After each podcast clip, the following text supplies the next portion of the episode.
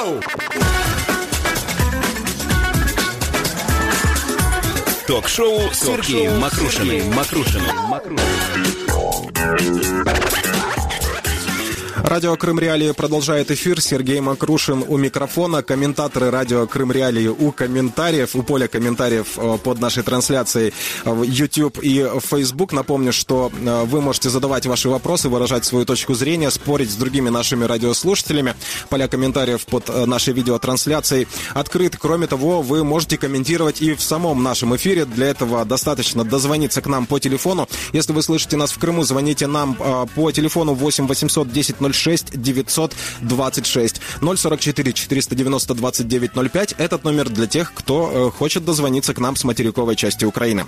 Итак, сегодня в центральной части нашей программы мы поговорим о том, как меняются правила пересечения административной линии между Крымом и Херсонской областью, какова логика развития событий, чего можно ждать в дальнейшем, будут ли в дальнейшем правила ужесточаться или все-таки стоит ждать каких-то послаблений. А, но давайте а, начнем с тех э, правил, которые установлены на подконтрольной Украине территории, на тех КПВВ, которые контролируются украинским правительством. По информации украинских пограничников, сейчас административную линию в обе стороны пересекают э, до 900 человек и порядка 100 автотранспортных средств в сутки. В целом правила пересечения административной линии для граждан Украины просты. Их несколько дней назад в эфире радио Крым Реалии озвучил помощник начальника Херсонского отряда Госпогранслужбы Украины Иван Шевцов. Давайте послушаем.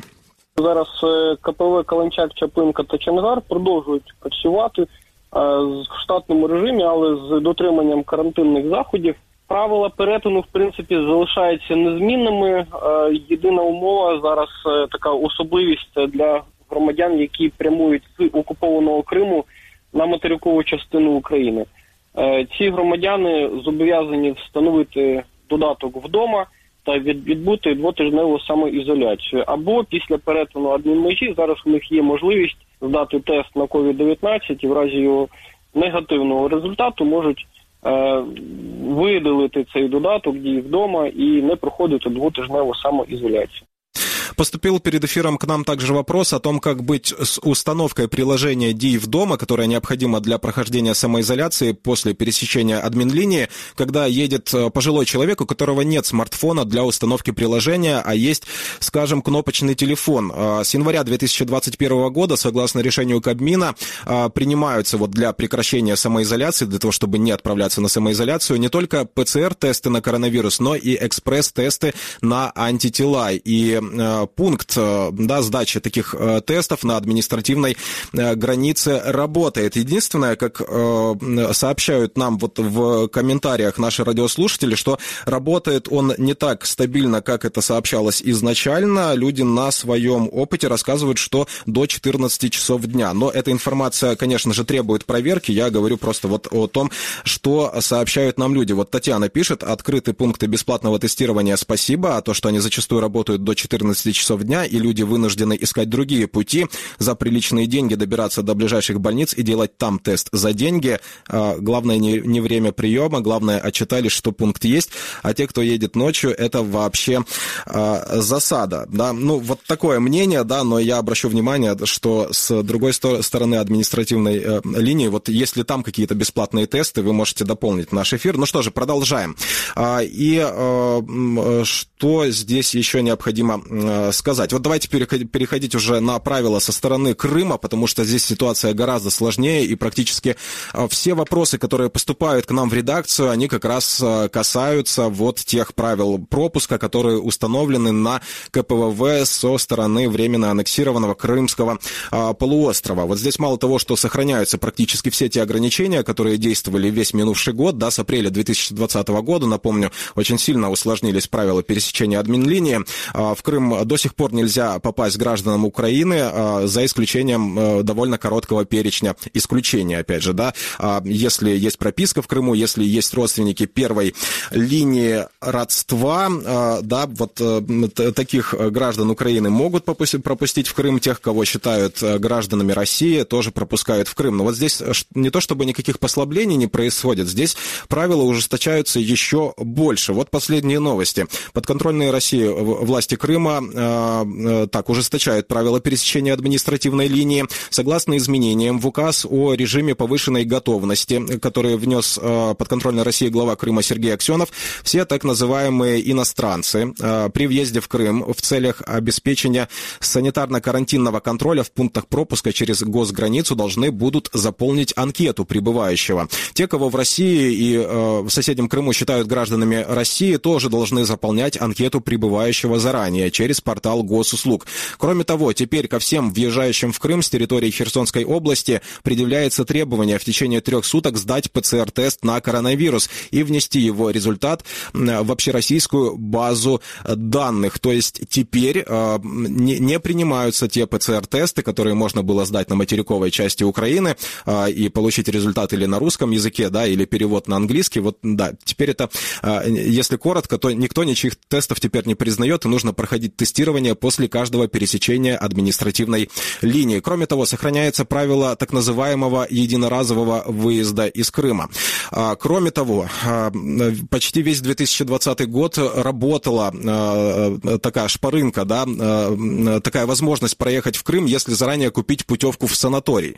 Так пускали с путевкой. Но здесь погранслужба ФСБ тоже сменила а, правила. Вот эту лазейку теперь убрали. Люди пересекали админ э, линию, да, покупали э, путевку в санаторий, но направлялись по своим делам. А, теперь а, и, и, так, и тогда при себе нужно было иметь всего лишь документы, которые удостоверяют личность и медицинскую справку. То вот с 1 апреля очень сильно изменилось. Это, эти правила при возникновении необходимости лечения иностранному гражданину, я цитирую документы, необходимо подать заявку в медицинскую организацию. Сведения о данном лице должны быть направлены медицинской организации в соответствии с алгоритмом подачи заявок на въезд в Российскую Федерацию с использованием федеральной государственной информационной системы единый портал государственных и муниципальных услуг, ведомственный сегмент Минцифры России. Ну что ж, вот э, это короткая информация о том, как э, изменились э, правила пересечения административной линии сейчас. Я напомню, что каждый наш радиослушатель может дозвониться к нам в эфир 044 490 2905. Этот номер телефона работает для тех, кто слышит нас на материковой части Украины.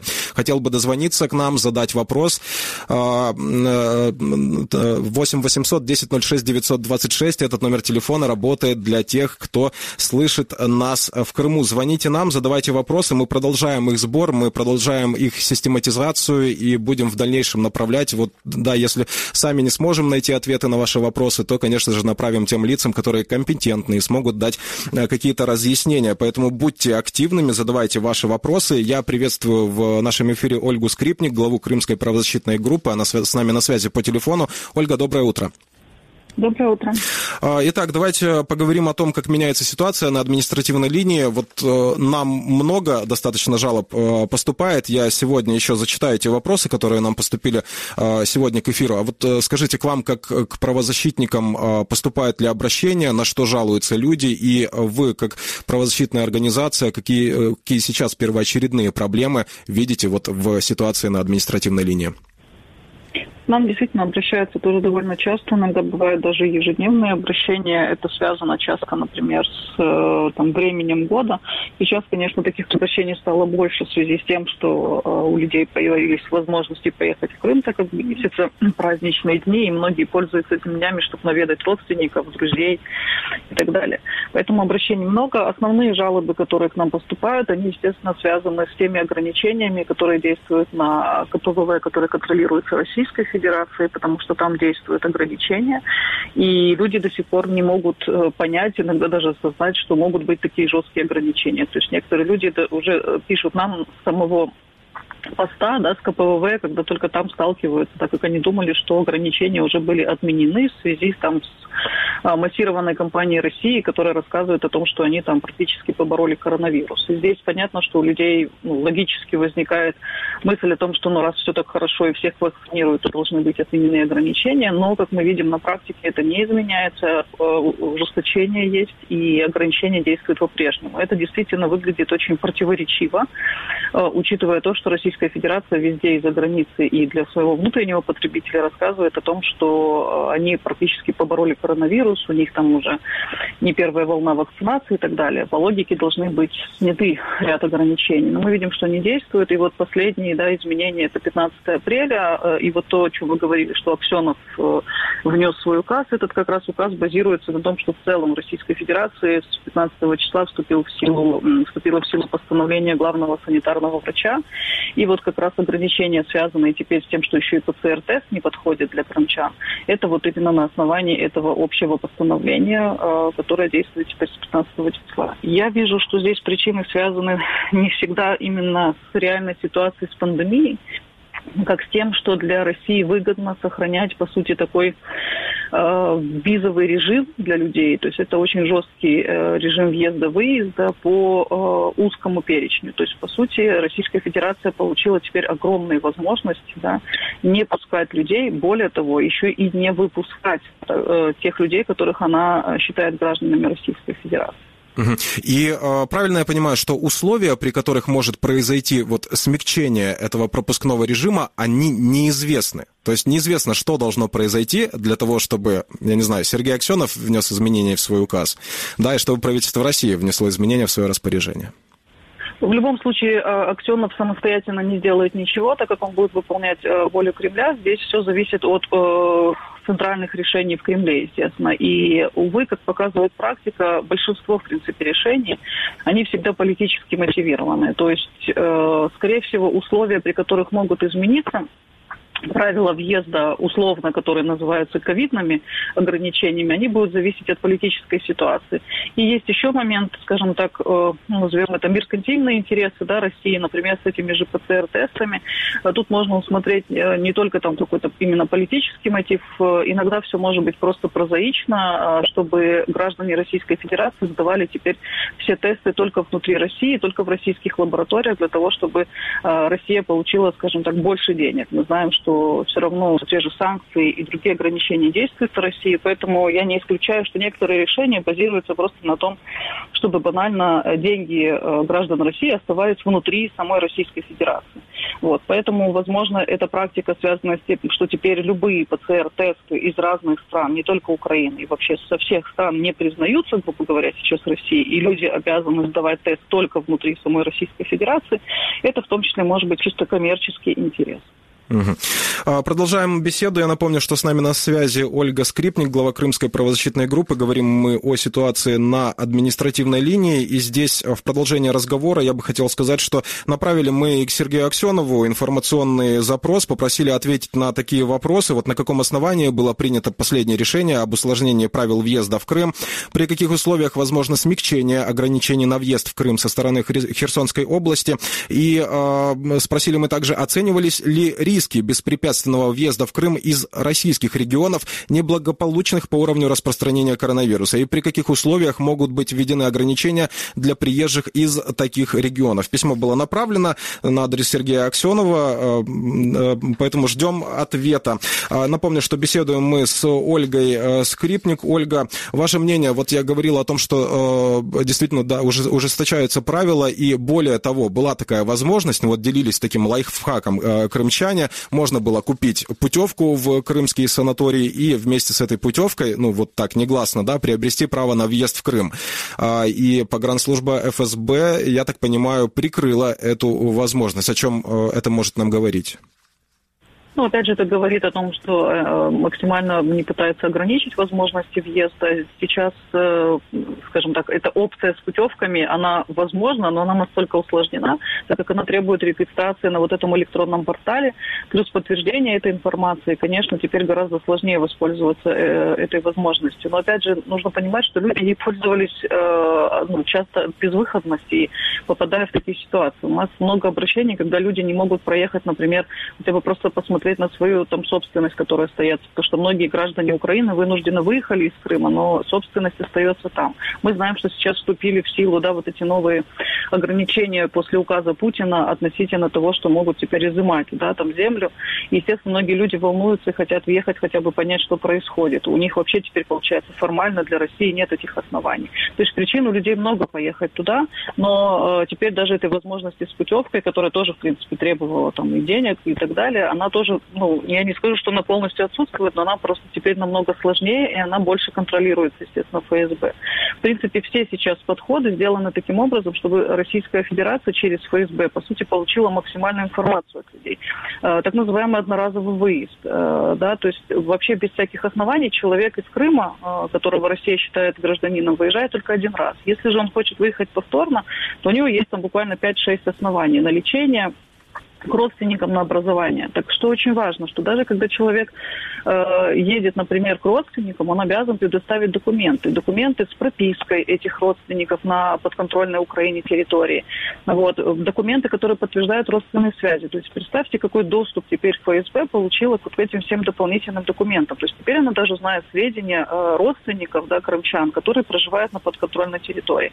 Например, даже если вы едете по основаниям лечения, что тоже, э, скажем так, большой перегиб э, требует э, документы там, с печатями, оригиналы, которые разглашают сотрудникам ФСБ диагноз. То есть это медицинская тайна. Человек, чтобы выехать на лечение сюда, на подконтрольную территорию, должен разгласить, по сути, ФСБшнику свой диагноз.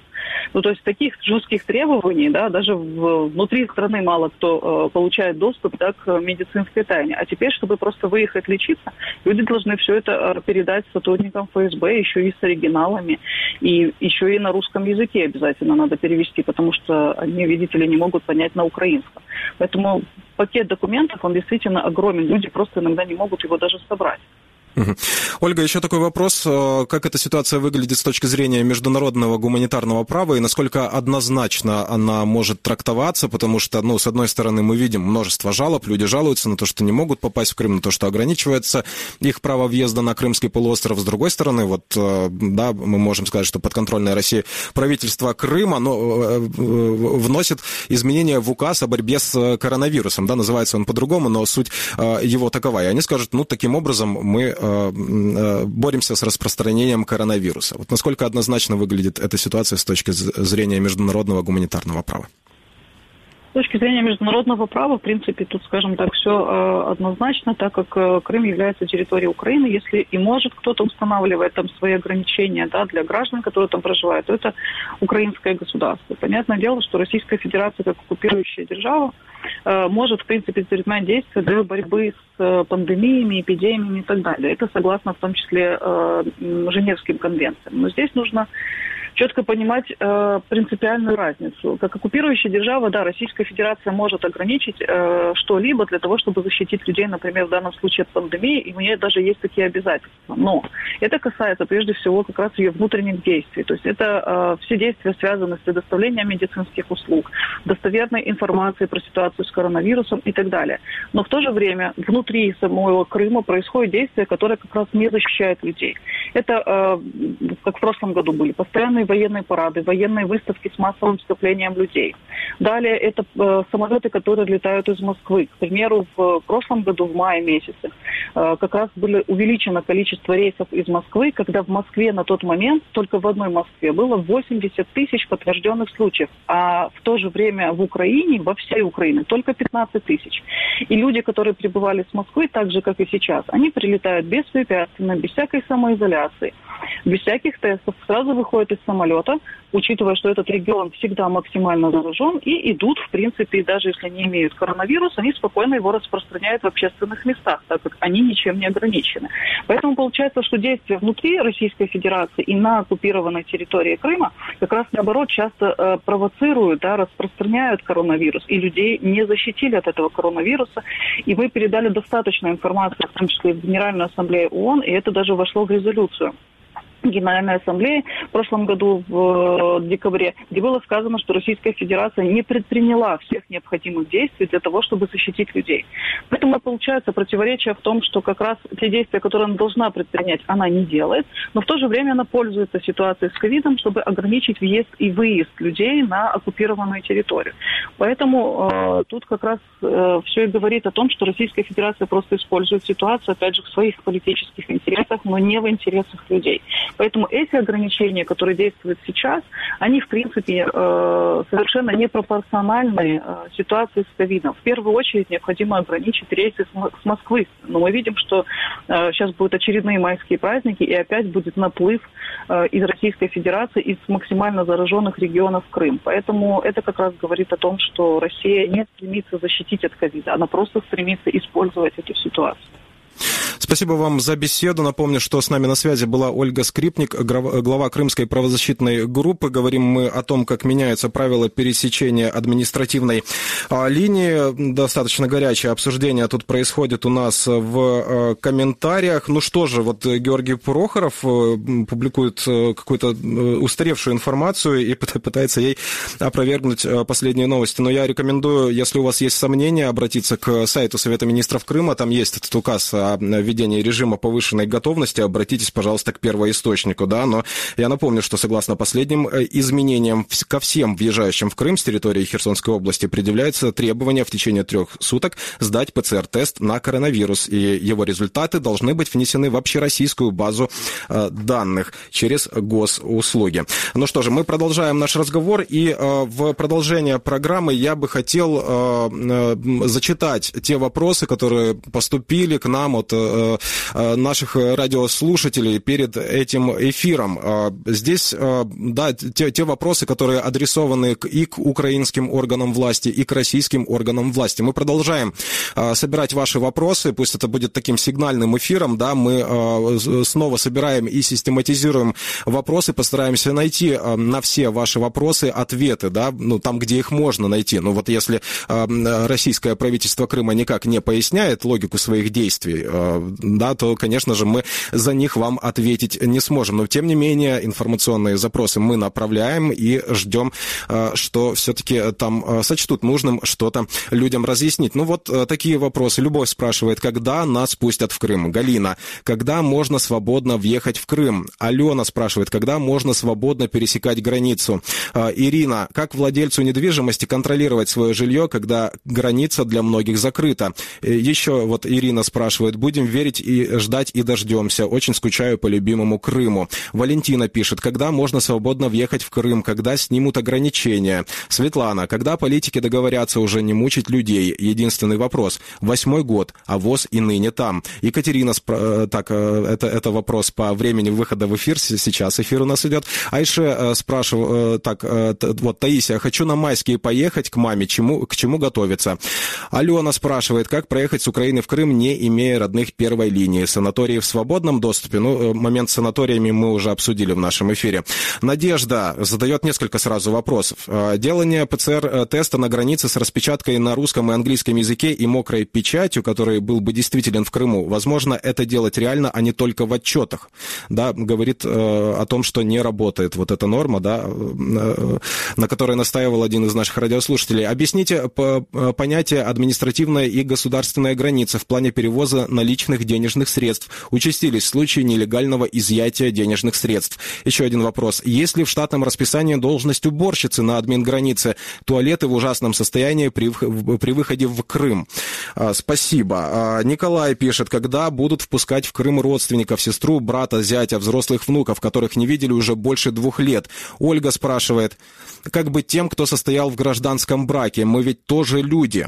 А, Татьяна пишет, а что толку? Украина всех впускает и выпускает. Проблема же с той стороны. Оксана пишет, свою недвижимость когда можно будет въезжать? Э, во всем мире можно. Светлана пишет, когда будут впускать в Крым родственников, сестру, брата, зятя. Анна-Мария э, э, пишет, что проблемный момент в неправильно истолкованных нововведениях, но вот здесь мы просим сообщить, что именно вам непонятно и где именно вы увидели проблемный момент. Татьяна Филатова пишет, открыты пункты бесплатного тестирования, уже цитировал этот комментарий, но повторю, спасибо, а то они зачастую работают до 14 часов дня, и люди вынуждены искать другие пути за приличные деньги, добираться до ближайших больниц и делать там тест за деньги. Главное не время приема, главное читали, что пункт есть, а те, кто едет ночью, это вообще засада. Наталья э, спрашивает, меня интересует вопрос, как и многих других людей, когда будет открыта граница для всех тех, у кого нет родственников, но есть недвижимость в Крыму. Елена спрашивает, вас, э, можно ли надеяться на возможность вернуться в Крым, выехав в Украину на несколько дней? Гражданство Украины, вид на жительство в России, крымская прописка, пенсия, работа в госучреждении. Родственников и недвижимости на территории Крыма нет. И э, еще один вопрос, вот зачитаю от э, э, Эли. Э, Добрый день, почему я с Крыма могу только один раз выехать в Украину за время пандемии? Что это за ограничение? Это ли не нарушение прав человека? Ведь это кощунство, не видеться с близкими тебе людьми. Ведь такого нет по отношению с другими странами, только с Украиной. В каком вообще мы веке живем? Э, да, здесь я напомню, что мы также направили запрос Сергею Аксенову, ждем ответов. Если они поступят, мы обязательно их опубликуем для вас. У нас есть звонок от радиослушателя. Доброе утро, вы в эфире говорите. Доброе утро, говорите, пожалуйста. Доброе утро, доброе утро. Э, здравствуйте. Сегодня в эфире я услышала от ведущего э, одним из перечнем возможности пересечь кордон, админ-кордон Крымом, это имея украинскую, вернее, извините, крымскую прописку в украинском паспорте. У меня вопрос. Если это прописка в украинском паспорте, может ли она быть для Российской Федерации основанием пересечения? Угу. Спасибо за ваш а, вопрос. Я попрошу сейчас оставить а, ваши контакты нашему редактору. Есть возможность записать? Да, пожалуйста, оставайтесь на линии, не кладите трубку, оставьте ваш номер телефона. Мы обязательно уточним ответ на ваш вопрос и предоставим вам ответ. К сожалению, нет с нами сейчас на связи специалиста, который мог бы разъяснить э, вот этот нюанс. Ну что же, мы продолжаем наш разговор. Я напомню, что мы продолжаем собирать ваши ваши вопросы. Вот есть еще один от Раисы вопрос. В Крыму внучка выходит замуж. Подскажите, я могу с дочкой, зятем и внуками без проблем с Украины поехать на свадьбу? Вот мы собираем э, все эти вопросы, систематизируем, мы передадим их э, надлежащим э, да, экспертам.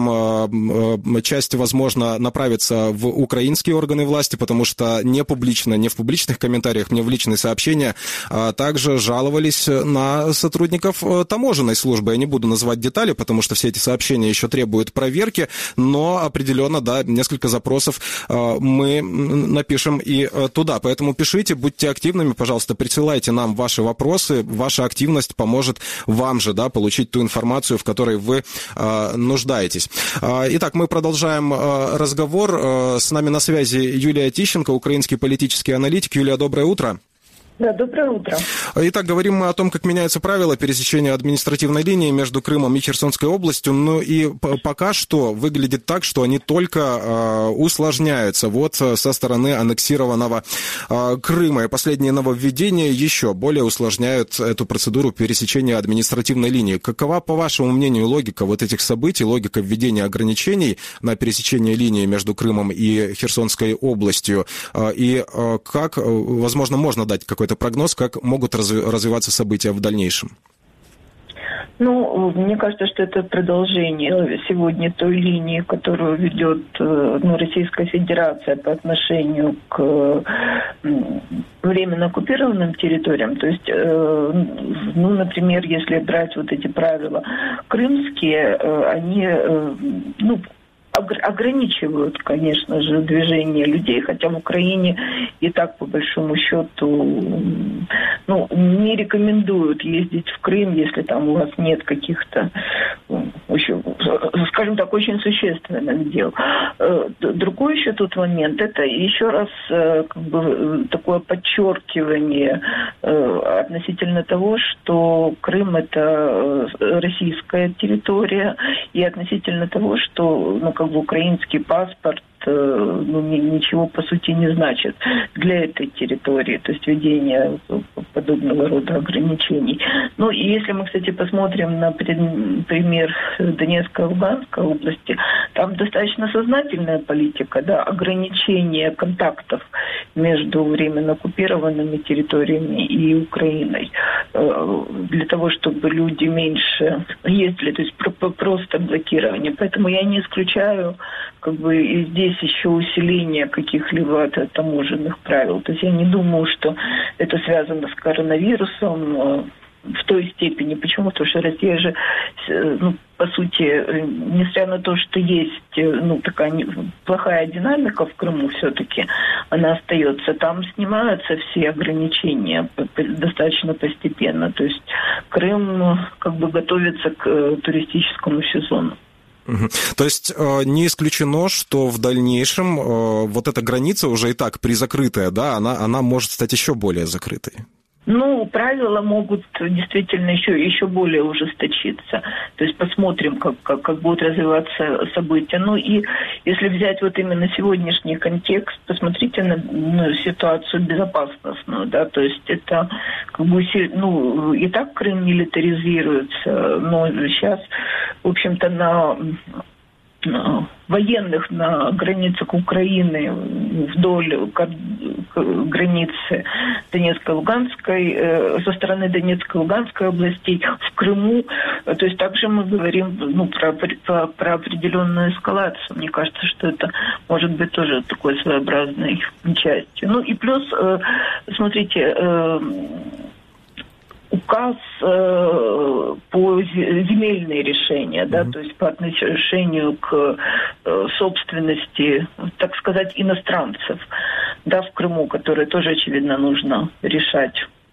Mm-hmm. То есть все эти меры, они действительно усложняют то есть возможность каких-либо контактов, ну, вот с одной стороны.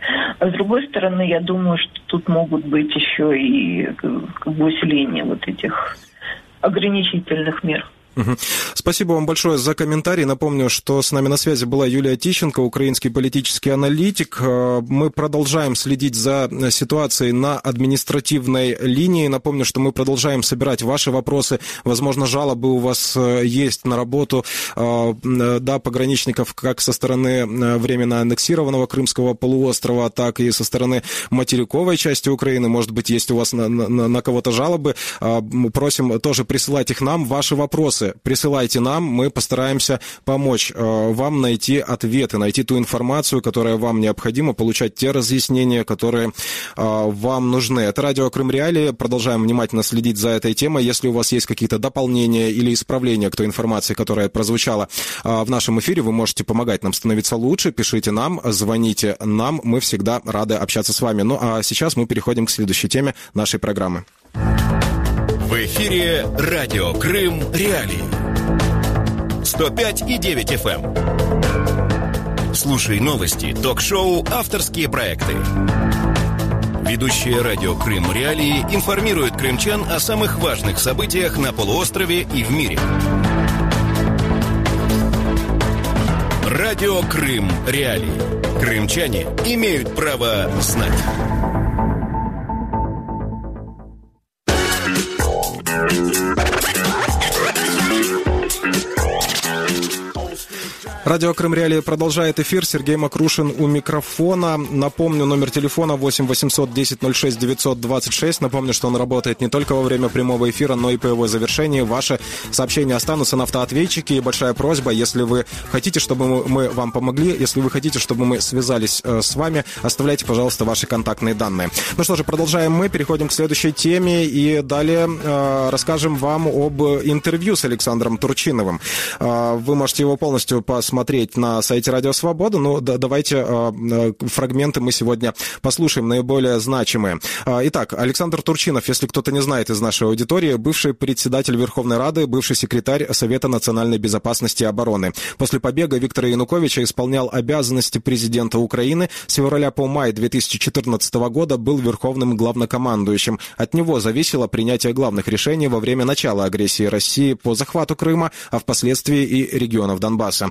В интервью, которое Турчинов дал журналисту украинской службы «Радио Свобода» Александру Лащенко, политик рассказал, что изменилось за 7 лет войны, почему и тогда, и сейчас Путин не побеждает, как ему противостоит Зеленский, справился бы он с ситуацией как президент в начале российской агрессии, почему в 2014 году Харьков отстояли, а Донецк и Луганск пока нет, Ахметов и э, Коломойский во время так называемой русской весны, как реагировали эти олигархи. По мнению э, Турчинова, Россия не не готова к полномасштабной войне с Украиной. Давайте послушаем. Росія не готова до великої війни з нашою країною. І те, що відбувається зараз, це демонстрація сили. Тобто Путін хоче не за рахунок використання сили, а саме за рахунок демонстрації сили примусити Зеленського, примусити його оточення, піти на серйозні поступки. Це безумовно такий примус для української влади. І коли вони не витримують цей тиск, це буде для нас дуже серйозна проблема і дуже серйозна поразка. Политик высказал свою точку зрения о том, помогут ли Украине переговоры, которые проводит американский президент Джо Байден с президентом России Владимиром Путиным. Розмова повинна бути з Російською Федерацією, і безумовно це повинна бути розмова з позиції сили. Це тільки розуміє Путін. Коли знову його почнуть чомусь переконувати, він будь-яку будь-який компроміс, будь-яку форму переконання сприймає як слабкість і починає тільки нахабніти. І саме тому мені здається, що прийшов час з Росією говорити шляхом ультиматуму. посилення санкцій, посилення обмежень. Ну і безумовно припинення їх стратегічних проєктів, зокрема. Nord Stream 2, тобто Північний, Північний поток, другий. І саме це буде більш ефективно, ніж будь-які переговори. Коли аналізуєш інформацію, яку готують саме російські пропагандисти, оточення Путіна, та, мабуть, і він сам санкціонує, вони це розглядають як його чергову перемогу. Що він примусив з собою рахуватись, він примусив йти з ним на переговори. І після того, як його назвали, об'єктивно назвали, ми то з вами це розуміємо, знаємо, це кожен день бачимо, вбивцею чим він є насправді. І е, я не знаю, як Зеленський міг побачити в його очах мір. Там кров, причому кров е, тисяч українців. Після цього ініціативно пропонується зустріч, ініціативно пропонуються переговори. Я ще раз хочу сказати для всіх політиків, європейських, американських, українських, Путін розуміє тільки силу, тільки силою він рахується. Все інше працює ні на користь, не працює на результат. Александр Турчинов напоминает, что ситуация с концентрацией российских войск возле границы с Украиной в 2014 году была хуже, чем сейчас. Коли ми аналізуємо ситуацію зараз, так да дійсно це є небезпека, об'єктивна так, концентрація військ, але вона значно менше ніж була в 2014 році. І навіть аналітики говорять, що після 2014 року це найбільше концентрація. Давайте говорити, коли північ нашої країни зараз рахують біля 40 тисяч російських військ, то в 2014 році було понад 200 тисяч. Це зовсім інший був формат. Ну і безумовно є деякі формальні речі, які незважаючи на авторитарний, навіть тоталітарний режим в Росії, все одно вони повинні, скажімо так, реалізувати перед реальною небезпекою наступальної операції. Це парламент повинен дати згоду. Федерація, як це було зроблено в 2014 році, пам'ятаєте, 1 березня вони вже планували і дали згоду Путіну на ведення військ. І дійсно тоді була зовсім інша ситуація. Фактично, країна була тоді не захищена. Ми не мали боєздатної армії. У нас була колосальна економічна криза на рахунку в той час в казначействі, в казначействі було біля 100 тисяч гривень. Розумієте, на всю Україну такий ресурс. Армія була роззброєна, деморалізована, і безумовно була дуже складна політична криза. Плюс агентура Російської Федерації відпрацювала наймасштабніший диверсійний проект під назвою Російська вісна, коли вони організували сепаратистські заколоти від Харкова до Одеси. Тобто весь схід і південь нашої країни були охоплені сепаратистськими заколотами. Це була реальна небезпека, і з цим треба було опоратися, треба було локалізувати, придушити. І саме вони сподівалися, що ми зможемо впоратися з ситуацією. Ми е, змогли, навіть маючи мізер е, ресурсу, е, ми змогли, не маючи стратегічних резервів, ми змогли перекидати і прийняли тоді рішення перекидати е, наші війська, ті, хто ще міг, скажімо так, тримати зброю, тоді заходу на е, схід, на північ, mm -hmm. і е, ми займали оборонні рубежі, демонструючи Росії, що проходу спокійного проходу на Київ, на Харків, на Донецьк. По словам Александра Турчинова, украинская армия сейчас находится в лучшем состоянии, чем в 2014 году, но, по его мнению, все равно есть множество проблем. На превеликий жаль, протягом двох років наша країна в питаннях безпеки і оборони не стала сильніше. І е, на превеликий жаль, е, і зараз ситуація не управляється. Коли у нас непогано виходить з піаром, з якимись там обіцянками, розмовами, виступами, то е, в реаліях є серйозні проблеми. Ну давайте говорити зараз середина квітня. Досі не затверджена е, державна оборонна замовлення. Досі це означає, що перший квартал взагалі нічого ніхто не робив. Минулорічне оборонне замовлення повністю провалена. Зупинене виробництво е, власних боєприпасів, зокрема снаряд. За два роки не закуп купили жодної української противотанкової ракети. Стугна, Корсар, тощо це одні з найкращих зразків зброї взагалі в світі. А джавелінів бракує? Американських джавелінів? Ну, ви знаєте, у нас досі американці не давали дозвіл на використання їх під час бойових дій. Тобто це було більш політичний акт. І, до речі, цю це обмеження негайно треба нашим американським партнерам знімати. Але я хочу сказати, що українські ракети вони нічим поступаються з джавеліном. В той же час не, не фактично своєчасно не професована ракетна наша стратегічна національна ракетна програма. Купили, ви знаєте, прийняв на озброєння розроблений ще в наші часи ракетний комплекс крилатих ракет Нептун. Його приказали, похлопали, але сказали, вибачте, ми комплекс купили, а на ракет у нас коштів якби не вистачило. Тобто комплекс без ракет ну, це просто дурість. Серйозні проблеми з фінансуванням і е, сучасних розробок на кшталт Вільхаєм тощо. Тобто дуже багато проблем. Але я хочу заспокоїти тих, хто реально хвилюється, тому що інформаційна така хвиля йде достатньо потужна, і саме е, російська інформаційна система сприяє цьому, е, показуючи свою е, потужність, е, скажімо так, військову. Головний наш ресурс то, чого нема Путіна. Ми за час війни, у нас восьмий рік іде війна. У нас пройшло прийняло участь в бойових діях понад 200 тисяч людей, які сьогодні складають золотий наш резерв. Реальний резерв це не просто резервіст, це люди, які мають бойовий досвід, люди, які захистили країну в 2014 році, люди, які в випадку критичної ситуації зроблять роблять це знову. Це мотивовані люди. Це наша земля. У Путіна у його військ немає такої мотивації. У них е, нема е, бажання реально вмирати е, в Україні. А наша головна стратегія, на яку ми працювали, вона полягала в тому, зрозуміло, у Путіна потужніша армія, ядерна зброя, тощо, але у нього немає такого мотиваційного ресурсу, який є у наших захисників України. А це у війні це дуже важливо. Це принципова річ. І наша стратегія полягала в тому, що втрат втрати росіян в Україні повинні бути на порядок більше ніж здобутки, які вони можуть отримати. І саме це зупинить Путіна. Саме це напередодні виборів е, не дасть йому умитись кров'ю е, в Україні. Тому це більш демонстративна формула. Е, ви ж розумієте, коли готується реальна військова операція, війська приховано перекидаються. Більш того, йому то й перекидати не треба війська, тому що у нього вдовж наших кордонів розташовані дуже потужні армійські угрупування. Политик критикует заявление украинской власти, что они не будут применять силу. По словам Александра Турчинова, не бывает войны без потерь.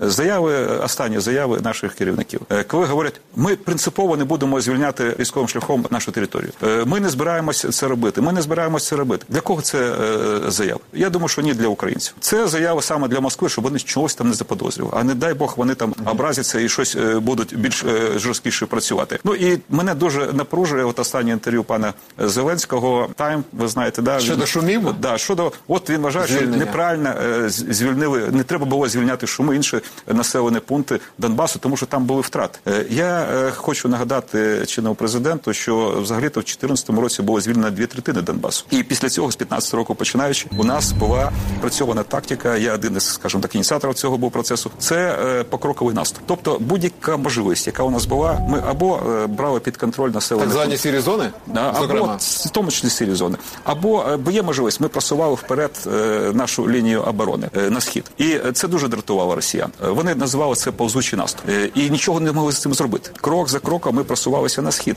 І на превеликий жаль, ця технологія була зупинена. Так для звільнення нашої землі е, бувають втрати. Е, не без цього. Це реальна військова операція, навіть коли вона локальна. Але я вам хочу сказати, що під час міру Зеленського починаючи з липня минулого року, так званий ні, ні, я почну з 1 січня цього року. Да, от за перший квартал ми маємо втрат значно більше, значно більше, е, ніж е, були втрати під час звільнення будь-якого е, взятого нами під контроль населеного пункту Донбасу. Я вам хочу сказати, що знаєте, да, коли звільняєш територію, можуть бути втрати. Більш мені здається, болючі втрати, більш такі, які не можна логічно пояснити, це коли наші військові мають заборону да, під час цього перемір'я адекватно реагувати. Фактично вони перетворюють наших військових на мішені для російських снайперів, для російської артилерії. От такі втрати вони принизливі, на відміну від тих, які відбуваються під час, скажімо так, якихось вокальних наступів. Так, ми не ми не можемо зараз проводити масштабний наступ. Чому тому, що безумовно ми ж нам протистоять не два корпуси, так званий перший, другий, які на окупованій території знаходяться. Це підрозділи, це пушечне якраз м'ясо 8-ї армії південного округу збройних сил Російської Федерації, і їх мета це якось протриматись, щоб основні сили російської армії могли увійти у бій. І чому їх дратував саме цей покроковий, який вони називали повзучий наступ, тому що вони не могли реагувати. С полной версией интервью Александра Тручинова можете ознакомиться на сайте Украинской службы «Радио Свобода», на YouTube-канале Украинской службы «Радио Свобода». А также напоминаю, вот у нас буквально минута остается до завершения эфира. Вы успеваете за это время подписаться на канал YouTube Крым Реалии или на страницу Крым Реалии, подписаться на новые уведомления, чтобы не пропустить следующего эфира, в том числе, который будет посвящен вот ответам уже на ваши вопросы по пересечению административной линии между Крымом и Херсоном, в том числе, да, и чтобы не пропустить другие интересные программы, радио Крым Реалии. Всегда рады общаться с вами. Пишите нам, звоните нам. А, все контакты есть на сайте а, Крым Реалии. Можете э, искать нас в социальных сетях. Там мы тоже всегда рады общаться с вами. Напомню, что этот эфир для вас провел Сергей Макрушин. Ни в коем случае не пропустите вечернее шоу радио Крым Реалии в 18.00 по Симферопольскому и Киевскому времени. Всего доброго. Будьте здоровы. You got it,